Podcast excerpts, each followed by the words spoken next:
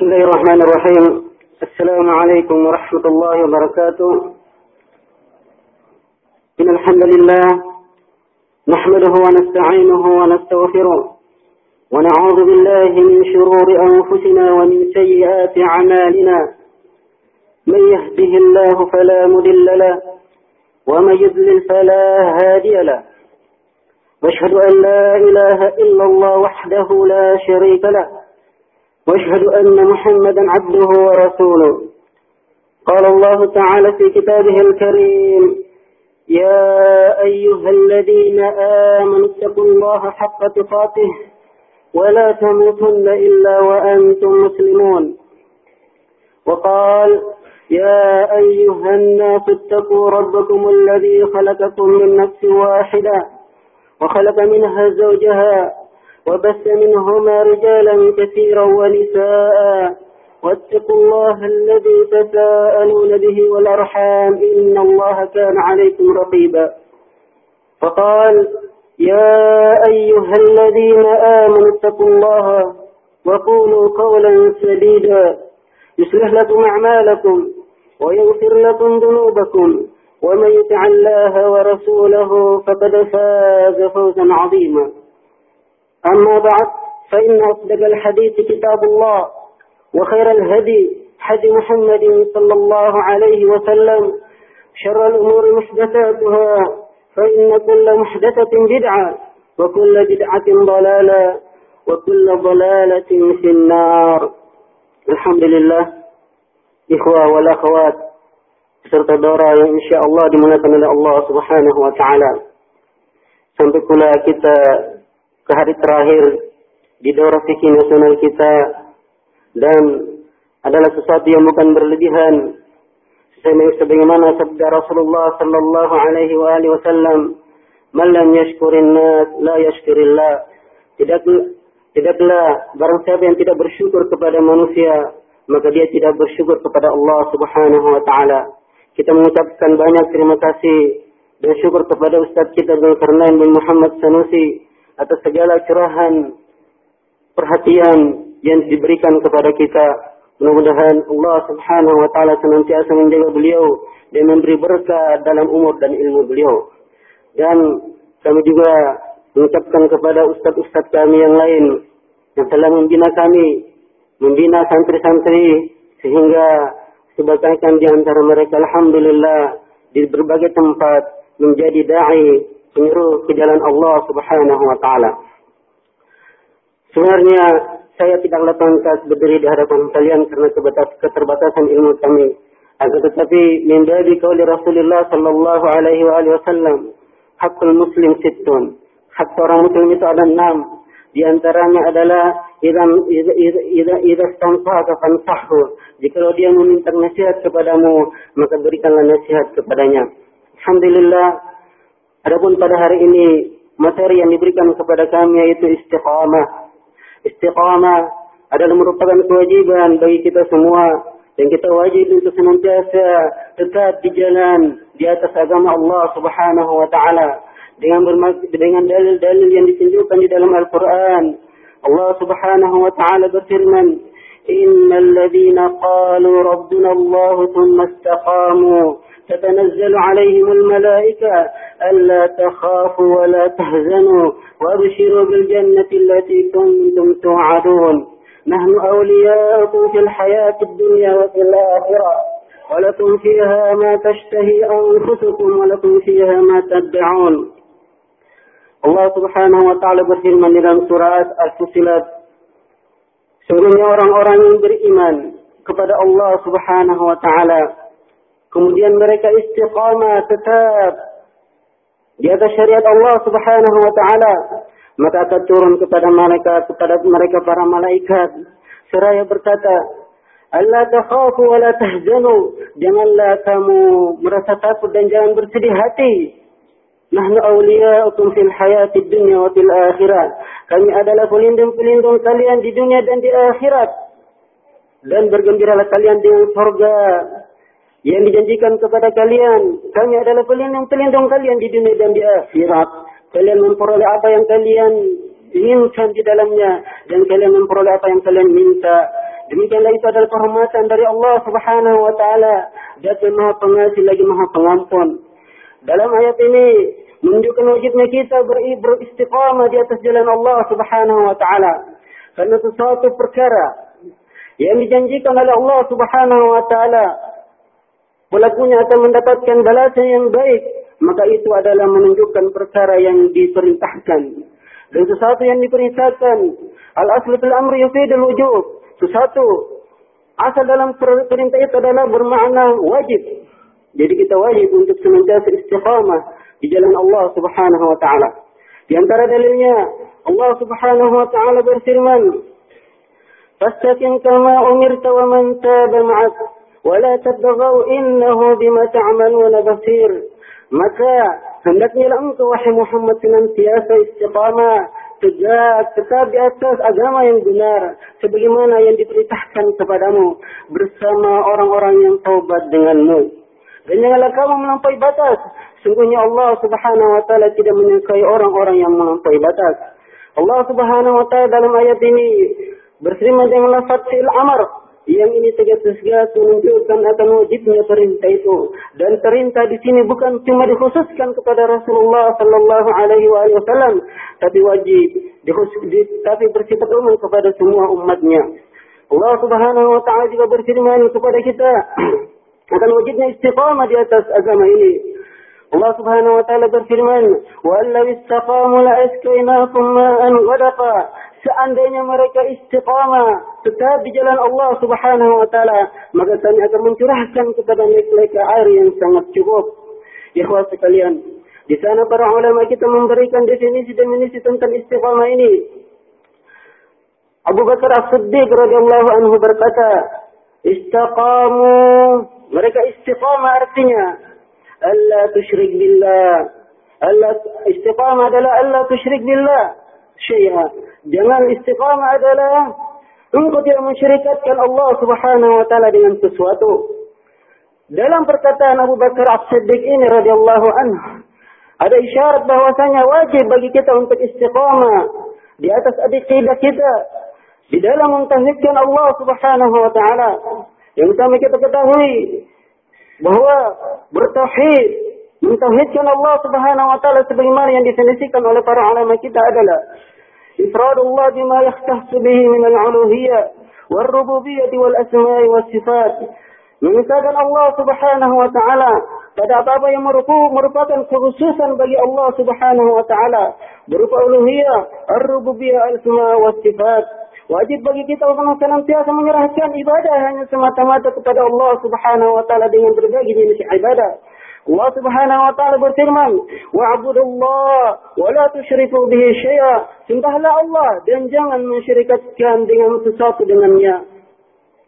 Kemudian Allah Subhanahu wa taala mempunyai khususan yang kedua, bahwa cuma Allah Subhanahu wa taala Rabb kita sebagai pencipta kita, sebagai pengatur, penguasa kita.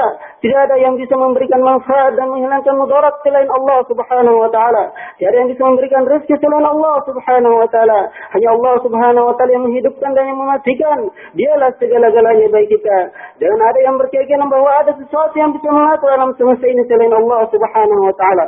Kemudian di sana juga Allah Subhanahu wa taala mempunyai satu kerusukan bahwa hanya Dia yang memiliki nama-nama yang sangat baik dan sifat-sifat yang sangat mulia.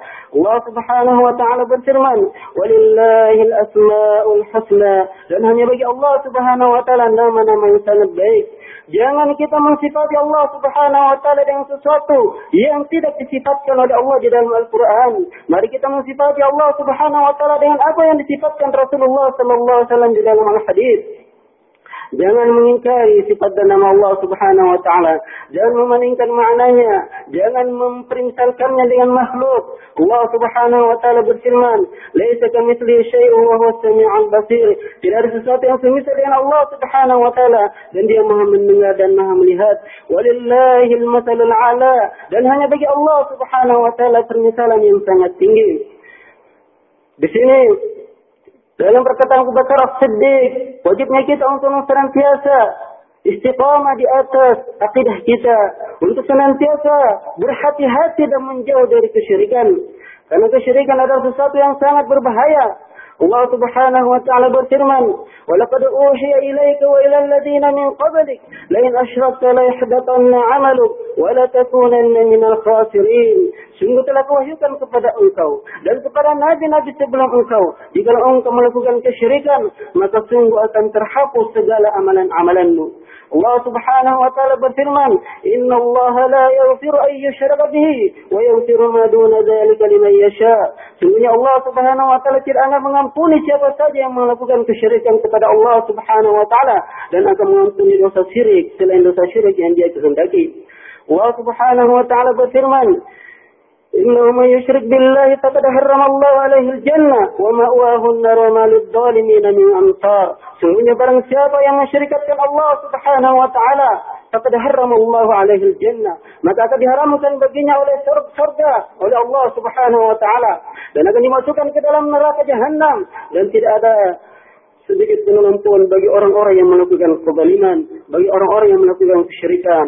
Mari kita senantiasa istiqamah di atas akidah kita, di atas mentahidkan Allah Subhanahu wa taala dan hati-hati daripada kesyirikan. Kemudian di sana para sahabat radhiyallahu anhum memberikan juga definisi istiqamah. Berkata Utsman bin Affan, Istiqamu. Mereka istiqam artinya akhlasul amal lillah. Mereka mengikhlaskan amalan kepada Allah Subhanahu wa taala. Sebagaimana yang kami nukil dari perkataan Ibnu Qayyim rahimahullah taala. Kemudian Umar bin Khattab juga memberikan definisi tentang istiqamah. Artinya adalah istiqamu ala ala ala ala, ala amri wa nahy. Mereka istiqamah di atas perintah dan larangan. Ali bin Abi Khattab, Ali bin Abi Thalib radhiyallahu an Wa Ibnu Abbas radhiyallahu anhuma juga memberikan definisi tentang istiqamah ini, yaitu adul faraid. Mereka istiqamah artinya mereka menunaikan kewajiban-kewajiban mereka.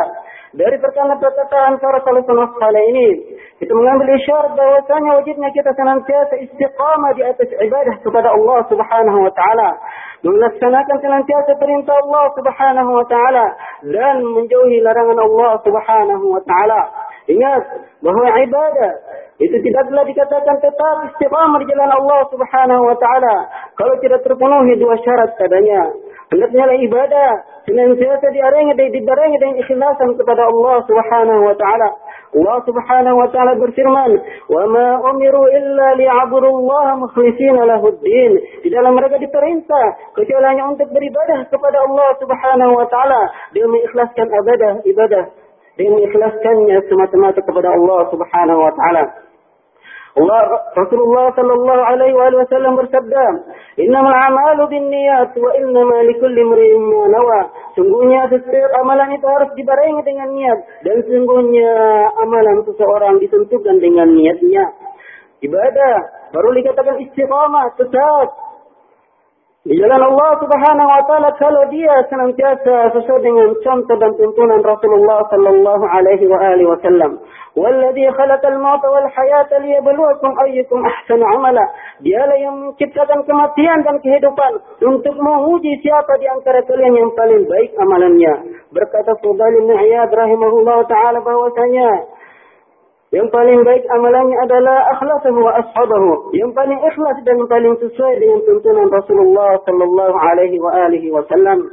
Rasulullah sallallahu alaihi wa sallam bersabda, "Man 'amila 'amalan laisa 'alaihi amruna fa huwa raddun." Barang siapa yang mengerjakan satu amalan yang tidak kami perintahkan padanya, maka amalannya tertolak. Berkata pula Syekhul Islam yang tanya rahimahullah taala mendefinisikan akan istiqamah ini. Apa katanya? Mereka adalah senantiasa istiqamah ala mahabbatihi wa ubudiyatihi. Fala yaltafitu anhu yamnaka wa la yasra. Kata Syekhul Islam bin Taimiyah rahimahullah ta'ala adalah mereka istiqamah artinya. Mereka senantiasa tetap di atas kecintaan kepada Allah subhanahu wa ta'ala. Dan senantiasa di atas penghambaan kepada Allah subhanahu wa ta'ala. Dengan tidak berpaling darinya ke kiri dan ke kanan. Dalam perkataan dari perkataan Syekhul Islam yang mintanya ini kita mengambil pelajaran isyarat bahwasanya wajibnya seseorang itu senantiasa istiqamah di atas manhaj yang benar. Dalam perkataan beliau, mereka senantiasa istiqamah, istiqamah tetap mencintai Allah Subhanahu wa taala. Sama kita ketahui bersama bahwasanya cinta kepada Allah Subhanahu wa taala tidaklah benar kecuali dengan mengikuti Rasulullah sallallahu alaihi wa alihi wasallam. In kuntum tuhibbuna Allah fattabi'uni yuhibbukum Allah wa yaghfir lakum dhunubakum wallahu ghafurur rahim. Katakanlah, jika engkau mencintai Allah Subhanahu wa taala, maka ikutilah saya maka pasti Allah Subhanahu wa taala akan mencintai kalian dan akan mengampuni dosa-dosa kalian. Wallahu ghafurur rahim. Dan Allah Subhanahu wa taala Maha Pengampun lagi Maha Penyayang. Cinta kepada Allah Subhanahu wa taala baru dikatakan benar cinta yang sejati kalau mengikuti Rasulullah sallallahu alaihi wa wasallam. Maka wajib bagi seorang muslim untuk senantiasa istiqamah di atas jalan yang benar, di atas manhaj yang benar, tidak mengikuti pemahaman-pemahaman yang keluar dari pemahaman Rasulullah, tidak mengikuti pemikiran-pemikiran yang tidak dibangun di atas pemahaman sahabat radhiyallahu anhum ajma'in. Allah Subhanahu wa taala berfirman, "Wa may yushaqiqir rasul wa may yushaqiqir rasul min ba'di ma tabayyana lahu al-huda wa yattabi' ghayra sabilil mu'minin nuwallihi ma tawalla wa ma tawalla wa nuslihi jahannam wa sa'at masira." Barang siapa yang menentang Rasul setelah jelas setelah datang penjelasan baginya dan mengikuti jalan selain jalannya orang-orang yang beriman, nuwallihi ma tawalla kam biarkan di dalam kesesatannya wa nuslihi jahannam. Dan kami masukkan ke dalam jahannam. Wa sa'at masira dan jahannam itu adalah sejil-jilid tempat kembali wajibnya kita untuk senantiasa mengembalikan pemahaman agama kita. Dalam segala aspek keagamaan kita kepada tuntunan kitabullah kepada sunnah Rasulullah sallallahu alaihi wasallam dan di atas pemahaman salafun saleh di atas pemahaman pendahulu kita yang saleh yang dijamin oleh Rasulullah sallallahu alaihi wasallam khairul khairul khairul quruni qarni thumma alladhina yalunahum thumma alladhina yalunahum. Sebaik-baik zaman ada di zamanku kemudian setelahnya kemudian setelahnya. Wajibnya kita mengikuti pemahaman salafun salih dalam mempelajari agama ini Kenapa bisa terjadi berbagai macam perselisihan, perpecahan dan sebagainya? Padahal mereka mengaku sama-sama mengikuti kitab Allah dan sunnah Rasulullah. Karena mereka memahami Al-Quran dan sunnah Rasulullah menurut pemahaman mereka masing-masing. Seandainya mereka mengembalikan pemahaman mereka kepada pemahaman sahabat, insya Allah mereka akan satu dalam pemikiran, satu dalam pemahaman, tidak akan memperkecil yang namanya perselisihan dan perpecahan. Iwa sekalian rahimani wa rahimakumullah jami'ah. Jadi kita wajib istiqamah di jalan Allah Subhanahu wa taala. Karena kenapa? Kita akan mendapatkan berbagai macam keutamaan faedah dengan istiqamah kepada Allah Subhanahu wa taala. Dalam ayat yang kita bacakan tadi bahwa orang yang istiqamah di jalan Allah Subhanahu wa taala akan menjanjikan baginya surga dan dia kekal di dalamnya. Akhir daripada kehidupan kita adalah surga atau neraka. Dan pasti kita menginginkan surga. Jadikan hidup kita atau kita hidup di dunia ini tidak lain dan tak bukan cuma ingin masuk surga. Maka itu senantiasalah kita istiqamah di jalan Allah Subhanahu wa taala. Ini balasan di hari kemudian. Kemudian bagi orang-orang yang istiqamah di jalan Allah Subhanahu wa taala juga akan mendapatkan keutamaan di dunia ini. Sebagaimana Allah Subhanahu wa taala firmankan, ولو استقاموا على الطريقة لأسقيناكم ماء غدقا seandainya mereka istiqamah tetap di atas jalan itu maka kami akan mencurahkan kepada mereka air yang banyak ini semana dengan firman Allah Subhanahu wa taala walau an ahlal qura amanu wattaqaw lafatahna alaihim barakatin minas sama'i wal ardh walakin kadzabu fa akhadnahum bima kanu yakdibun. Seandainya penduduk negeri itu beriman dan bertakwa kepada Allah Subhanahu wa taala dengan sebenar-benar iman dan takwa, maka pasti kami akan bukakan bagi mereka berkah dari langit dan dari bumi. Akan tetapi mereka mendustakan ayat-ayat kami, maka kami pun adab mereka disebabkan karena perbuatan mereka sendiri. Jadi dengan istiqamah di jalan Allah Subhanahu wa taala akan menambah rezeki bagi kita, akan diberikan berkah di dalam rezeki dan kehidupan kita. Kemudian ikhwah sekalian, ada hal-hal yang perlu kita perhatikan supaya senantiasa kita istiqamah di jalan Allah Subhanahu wa taala. Yang pertama, ketahuilah bahwasanya di sana ada syaitan la'natullah alaih yang senantiasa ingin menyesatkan kita Ingat, tak kala iblis mengikrarkan di hadapan Allah Subhanahu wa taala, "Bima aghwaytani law Qala Rabbi, qala Rabbi anzirni ila yaumi yub'atsun. Ya Allah panjangkanlah umur saya sampai hari berbangkit. Qala innaka minal mundarin. Kamu termasuk orang yang ditangguhkan umurmu sampai hari berbangkit. Qala fa imma aghwaytani la ubiyannahum ajam la ubiyannahum an siratal mustaqim. Qala Iblis mengungkapkan bahwasanya karena saya telah dicat, ditetapkan sebagai makhluk yang sesat, maka saya akan menyesatkan mereka ansirat ansiratikal mustaqim jadi jalanmu yang lurus ya Allah. Jadi iblis antara tentaranya itu senantiasa ingin menyesatkan kita, ingin menguburkan kita dari istiqamah di jalan Allah Subhanahu wa taala. Allah Subhanahu wa taala berfirman, "Inna syaitana lakum adu, fattakhidhuhu aduwa." Sebenarnya syaitan adalah musuh yang nyata bagi kalian, maka ambillah, jadilah, jadikanlah dia sebagai musuh bagimu. Ingat, syaitan la'natullah dari bangsa jin, sebagaimana yang diikrarkan dalam Al-Qur'an, ثم لآتينهم من بين أيديهم ومن خلفهم وعن يمينهم وعن شمائلهم saya akan mendatangi mereka ya Allah dari depan mereka dari belakang dari arah kanan dan kiri mereka Masya Allah syaitan akan senantiasa menyerang kita menyesatkan kita berupaya supaya kita tidak istiqamah dengan berbagai macam cara dengan empat penjuru dari depan kita mereka akan datang kepada kita dengan membuat kita ragu tentang hari kemudian. Dari belakang kita akan datang kepada kita dengan dunia sehingga kita senantiasa mengutamakan kehidupan dunia. Dari kanan kita mereka akan datang dengan kebaikan kita membuat kita lambat-lambat untuk melaksanakan kebaikan. Dari kiri kita mereka akan datang menghiasi maksiat kepada kita kemungkaran kepada Allah Subhanahu wa taala sehingga kita senantiasa senang dan indah melakukan enak melakukan kemaksiatan itu. Sebagaimana yang diterangkan dalam Ibnu syaitan ya sekalian dari bangsa jin. Karena dia adalah musuh yang nyata bagi kita. Musuh yang sulit kita hadapi. Karena kenapa? Innahu yarakum huwa wa qabiluhu min haitsu la tarawnahu.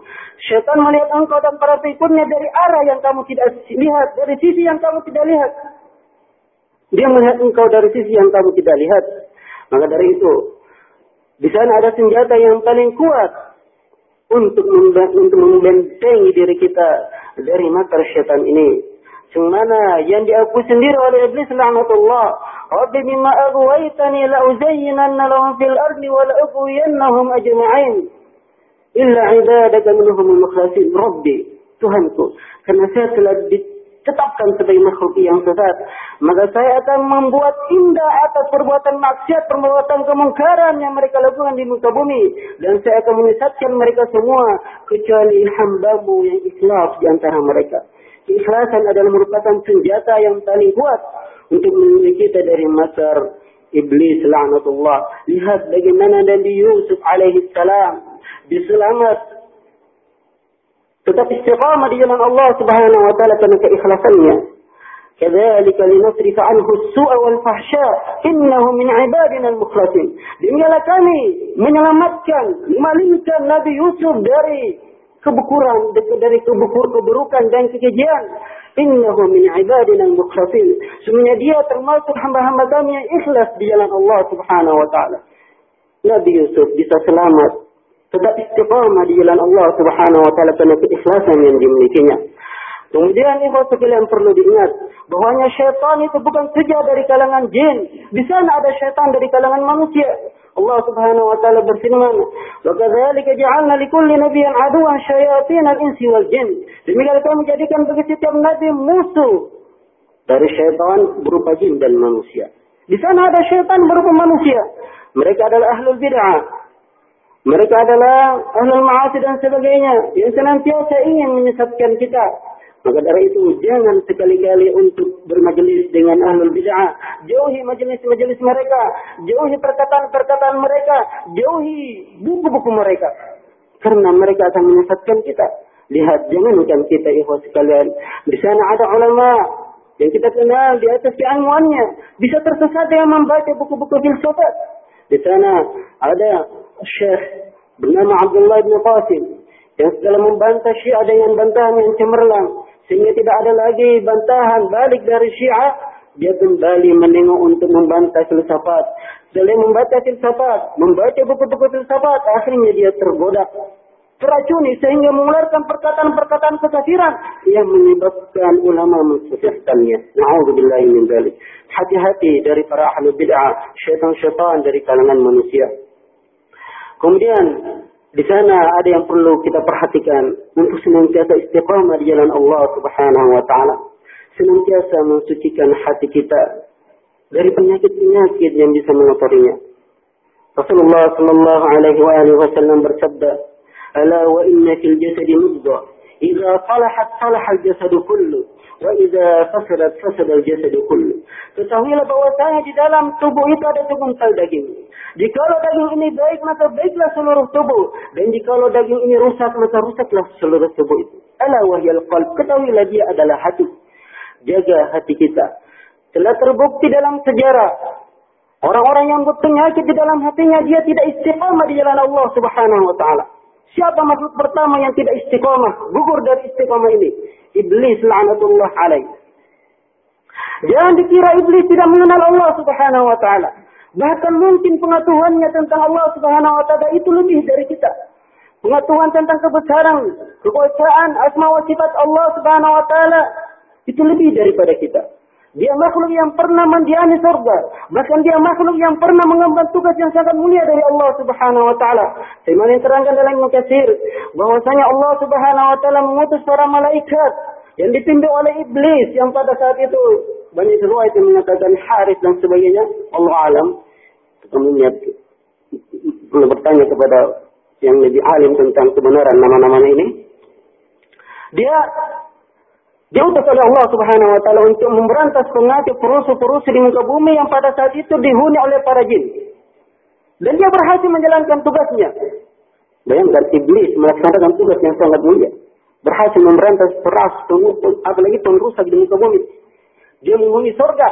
Tapi karena penyakit yang ada di dalam hatinya, dia gugur dari istiqamah ini. Apa penyakit yang dimilikinya? Penyakit yang dimilikinya adalah hasad dan kibar. Wa qulna lil malaikati isjudu li Adam fasajadu illa iblis aba wastakbara. Kan tatkala kami berkata kepada iblis sujudlah engkau kepada Adam sebagai sujud penghormatan. Dia enggan dan menyombongkan diri. Dia menyombongkan dirinya dia menganggap dirinya lebih mulia daripada Adam alaihissalam. Dia menolak perintah Allah subhanahu wa ta'ala kebenaran dari Allah subhanahu wa ta'ala. Dia juga memiliki sifat hasad kepada Adam alaihissalam. Sebagaimana yang dinukul oleh Ibnu Qudama. Iblis berkata kepada Nuh alaihissalam, Iya kawal hasad, fa'innahu sayyarani bihadal hal. Berhati-hatilah kamu dari hasad, karena semuanya hasadlah yang menyebabkan saya yang menyebabkan keadaan saya seperti ini. Maka akhirnya Allah Subhanahu wa taala berfirman, "Qala tahbitu minha, kama yakunu lak an tatakabbara fiha, fakhruj innaka minas saghirin." Maka turunlah kamu darinya. Maka tidak pantas engkau menyombongkan diri di dalamnya. Ukhruj, keluarlah kamu dari surga. Innaka minas saghirin, kamu termasuk makhluk yang hina dina karena penyakitnya dia tidak istiqamah jalan Allah Subhanahu wa taala. Lihat bagaimana Bani Israel karena kesombongan dan hasadnya dia akhirnya tidak mau istiqamah mengikuti kitabnya. Apa konsekuensi daripada kitabnya? Kitab Taurat bahwasanya akan datang nabi terakhir yang membawa kebenaran, penutup sebagai rasul, penyempurna syariat-syariat sebelumnya. Mereka mengetahui akan datang seorang rasul dan mereka mengakui ini kebenarannya dari Allah Subhanahu wa taala. Tapi karena penyakitnya yang dua ini, dia akhirnya tidak mau istiqamah di atas perintah Allah Subhanahu wa taala. Apabila ja'akum rasulun bima la tahwa anfusukum istakbartum, fafarikan kadzabatum fafarikan taqtulun. Maka kenapa setiap kali datang Rasul kepada kalian yang tidak sesuai dengan hawa nafsu kalian istakbartum kalian menyombongkan diri. Bani Israel menyombongkan diri. Tidak mau menerima kebenaran dari Allah Subhanahu wa taala. Allah Subhanahu wa taala berfirman, "Wadda katsirun min ahli al-kitab la yurdunakum min ba'di imanikum kuffaran hasanan min 'indi anfusihim min ba'di tabayyana lahumul huda." Kebanyakan dari ahlul kitab, Yahudi dan Nasara, itu berkeinginan seandainya bisa mengembalikan kalian kepada kekafiran setelah keimanan kalian. hasadan min andi anfusihim. Karena hasad dari diri-diri mereka. Setelah jelas bagi mereka petunjuk. Dan telah jelas bagi mereka petunjuk bahwa ini adalah kebenaran wajib mengikuti Muhammad sallallahu alaihi wasallam. Tapi karena hasad yang ada pada dirinya, mereka tidak istiqamah di atas perintah Allah Subhanahu wa taala. Kemudian yang terakhir ikhwah sekalian, di sana ada yang perlu juga kita ingat supaya kita senantiasa istiqamah di jalan Allah Subhanahu wa taala. Ketahuilah bahwasanya kita orang yang mengaku beriman di jalan Allah Subhanahu wa taala pasti dan pasti akan diuji oleh Allah Subhanahu wa taala. Itu sudah ketentuan dan sunnatullah. Allah Subhanahu wa taala berfirman, Alif Lam Mim. أحسب الناس أن يتركوا أن يقولوا آمنا وهم لا يفتنون ولقد فتنا الذين من قبلهم فلا يعلمن الله الذين صدقوا ولا يعلمن الكاذبين ألف لام Apakah manusia itu mengira akan dibiarkan Begitu saja mengucapkan saya beriman sementara mereka tidak diuji. Sungguh telah diuji orang-orang sebelum mereka. Dan telah diketahui siapa yang jujur di atas keimanan mereka dan siapa yang dusta di atas keimanannya. Ujian pasti akan datang kepada ikhlas sekalian. Dan banyak-banyaknya orang gugur dari sisi ini. Apakah itu dari kebaikan, ujian yang datang kepadanya berupa harta, sehingga dia lalai sibuk terus di dalam hartanya. Apakah itu dengan ujian yang berupa penderitaan dan sebagainya. Jadi jangan diingat bahwasanya ujian itu cuma sekedar penderitaan saja. Harta juga penderitaan bagi kita. Jangan diingat bahwa penderitaan itu cuma ujian itu cuma bentuk penderitaan saja. Tidak. Ujian ada dari kebaikan, ada dari sisi kejelekan. Wa subhanahu wa ta'ala berfirman, "Wa balawnahum bil hasanati was sayyiati la'allahum yarji'un." Dan kami uji mereka dengan kebaikan dan kejelekan. Mudah-mudahan mereka bisa kembali di sini banyak orang yang gugur. Apakah itu yang diberikan oleh Allah Subhanahu wa taala harta? Usahanya tambah maju, perdagangannya tambah sukses, sehingga tambah sibuk dengan perdagangannya, malas untuk hadir di majelis ta'lim. Dan bukan satu dua orang yang gugur dari sini. Ya'lamu annama amwalukum wa auladukum fitnah. Ketahuilah sungguhnya harta dan anak kalian adalah fitnah bagi kalian banyak ikhwa, ada juga sebagian ikhwa yang setelah mendapatkan kerugian, kesusahan di dalam hidupnya, akhirnya dia apa? Akhirnya dia futur. Saya mendengar satu kisah seorang yang tidak usah kita sebut adalah pendahulu-pendahulu kita di Makassar ini, ustadz-ustadz kita yang pertama mengajarkan saya kedah-kedah nahu saya dengar keadaannya terakhir beberapa hari yang lalu ada teman yang menelpon dari tempatnya bahwasanya keadaannya sangat parah sekali. Yang tadinya dia ustaz mengajar orang, sekarang bagikan kehidupannya kehidupan orang awam. Na'udzubillahi min dzalik. Tidak ada yang menjamin diri kita ikhlas sekalian apa kita istiqamah atau tidak. Marilah kita senantiasa mengenal, mengetahui bahwasanya apa pun yang menimpa diri saya, bahwa itu adalah sesuatu yang terbaik yang ditentukan oleh Allah Subhanahu wa taala dan di sana adalah ada hikmah yang kita tidak ketahui. Di sana adalah keadilan Allah Subhanahu wa taala. Kalau tidak ujian kita ya sekalian adalah sekedar dunia saja. Sekedar isi perut saja. Di sana para umat-umat terdahulu mereka diuji dengan yang lebih berat daripada keadaan kita. Alhamdulillah kita di Indonesia tidak ada yang diuji dengan penderitaan kalau kita melaksanakan sunnah. Saudara-saudara kita di Libya, na'udzubillahi min dalik. Mereka disiksa karena memelihara jenggot dan sebagainya. Dalam sebuah hadis dari Ibn Abbas yang dihasankan, yang hasan, riwayatnya dari riwayat oleh Imam Ahmad, Rasulullah sallallahu alaihi wasallam bersabda, "Lamma kanat al-lailatul isra bi fiha atat alayya ra'ihatun tayyibah." فقلت يا جبريل ما هذه رؤية طيبة قال هي ريح ماشية ابنة فرعون ذات يوم إذ سقطت المدراء فقالت بسم الله فقالت لها ابنة فرعون أبي قالت لا ولكن ربي ورب أبيك الله. قالت فأخبره بذلك. قال نعم فأخبرته فدعاها قال يا فلانة إن عليك ربا غيري؟ قالت نعم ربي وربك الله. قال فدعا فأخبر ببقرة من حاصل فأهمي ثم أمر أن تلقي بها وأولادها. قالت إن لي عليك حاجة. قال ما حاجتك؟ قال أحب أن تجمع بين عظام وعظام ولدي أولادي في ثوب واحد. قال ذلك حق علينا. فأمر بأولادها فأوتي بين يديها واحدا واحدا. إلى أن انتهى ذلك إلى صبي لها مرجع كأنها تقاطعت من أجله فقال يا أمة اكتهني فإن عذاب الدنيا أهون من عذاب الآخرة فاقتحنت Rasulullah bersabda bahwasanya ketika malam saya diangkat diperjalankan malam saya datang kepada saya bau yang sangat harum saya berkata kepada Jibril bau apa ini ya Jibril Jibril mengatakan ini adalah baunya Masyita anaknya Masyita anaknya seorang tukang sisir anak perempuan Fir'aun. Suatu ketika tak kalah sisirnya jatuh, dia menyebut nama Allah. Maka anak Fir'aun berkata kepadanya, Nama bapak saya? Katanya Masyitah tidak. Akan tetapi Tuhan saya dan Tuhan bapakmu adalah Allah. Maka anak Fir'aun mengatakan, saya akan mengkhabari bapak saya. Kata Masyitah, silahkan kabari. Maka dia dipanggil oleh Fir'aun. Dan Fir'aun berkata kepadanya, Apakah engkau mempunyai Tuhan selain saya? Dia mengatakan dengan tegas, dengan keyakinannya, tanpa ragu-ragu dan takut. Aku mengatakan, Naam Rabbi wa Rabbukumullah. Iya Tuhan saya. Dan Tuhan kamu adalah Allah. Maka Fir'aun memerintahkan untuk mendatangkan satu panti yang sangat besar.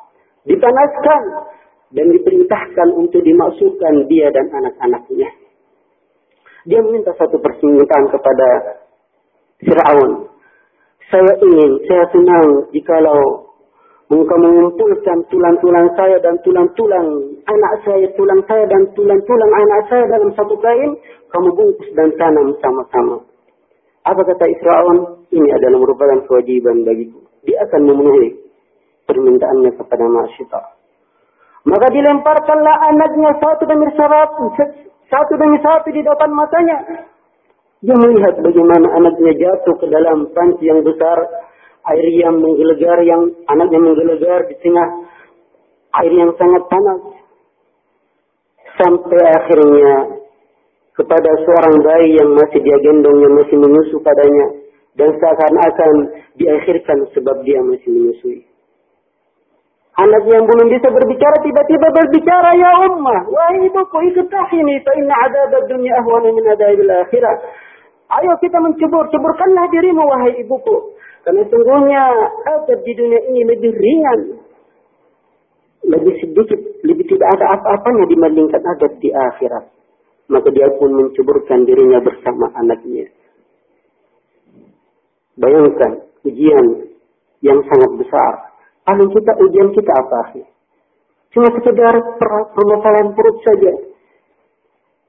Dengan itu kita malas untuk melaksanakan syariat Allah, malas untuk menghadiri majelis ta'lim dan sebagainya. Hati-hati. Hati-hati. Hati-hati. Ingat firman Allah Subhanahu wa taala, "Wa man yattaqillaha yaj'al lahu makhraja wa yarzuqhu min haythu la yahtasib."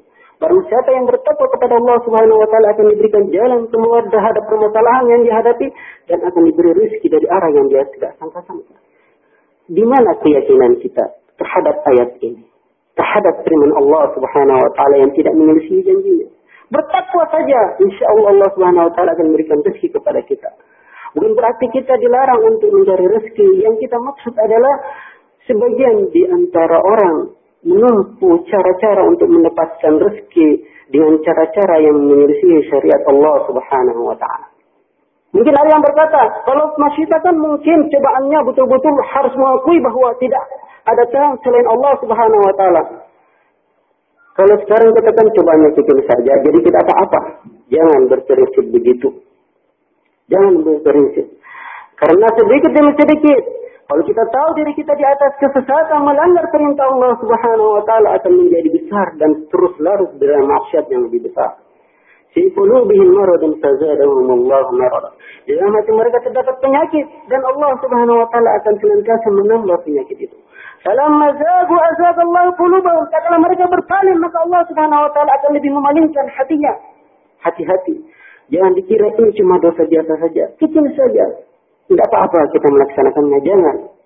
Akan terus ditambah oleh Allah subhanahu wa ta'ala. فلما نسوا ما ذكروا به فتحنا عليهم أبواب كل شيء حتى إذا فرحوا بما أوتوا أخذناهم بما كانوا يكسبون maka tak kala mereka melupakan apa-apa yang kami peringatkan kepada mereka fatahna alaihim kulla syai kami buka keberhasilan bagi mereka dari segala sisi Fakhadnahum baghtata wa hum la yashurun. Maka pun adat mereka di seketika sedang mereka tidak merasakannya. Hati-hati kelalaian dari Allah Subhanahu wa taala. Jangan dikira nikmat yang kita dapatkan di atas kemaksiatan, di atas pelanggaran syariat, itu adalah pemberian Allah Subhanahu wa taala. Ini adalah adalah istihza dari Allah Subhanahu wa taala, perlalian dari Allah Subhanahu wa taala. Mudah-mudahan ikhwas sekalian, kita senantiasa istiqamah di jalan Allah Subhanahu wa taala. Dan mari kita senantiasa berdoa kepada Allah Subhanahu wa taala dan istiqamah itu adalah Allah yang memberikannya, maka itu kita senantiasa minta kepada Allah Subhanahu wa taala. Allahumma inna nas'aluka husnal khatimah. Mudah-mudahan ada manfaatnya tausiah ini kepada ikhwas sekalian dan terutama kepada diri kami sendiri. Lebih dahulu kurangnya mohon dimaafkan. سبحان الله بحمدك أشهد أن لا إله إلا أنت أستغفرك وأتوب إليك.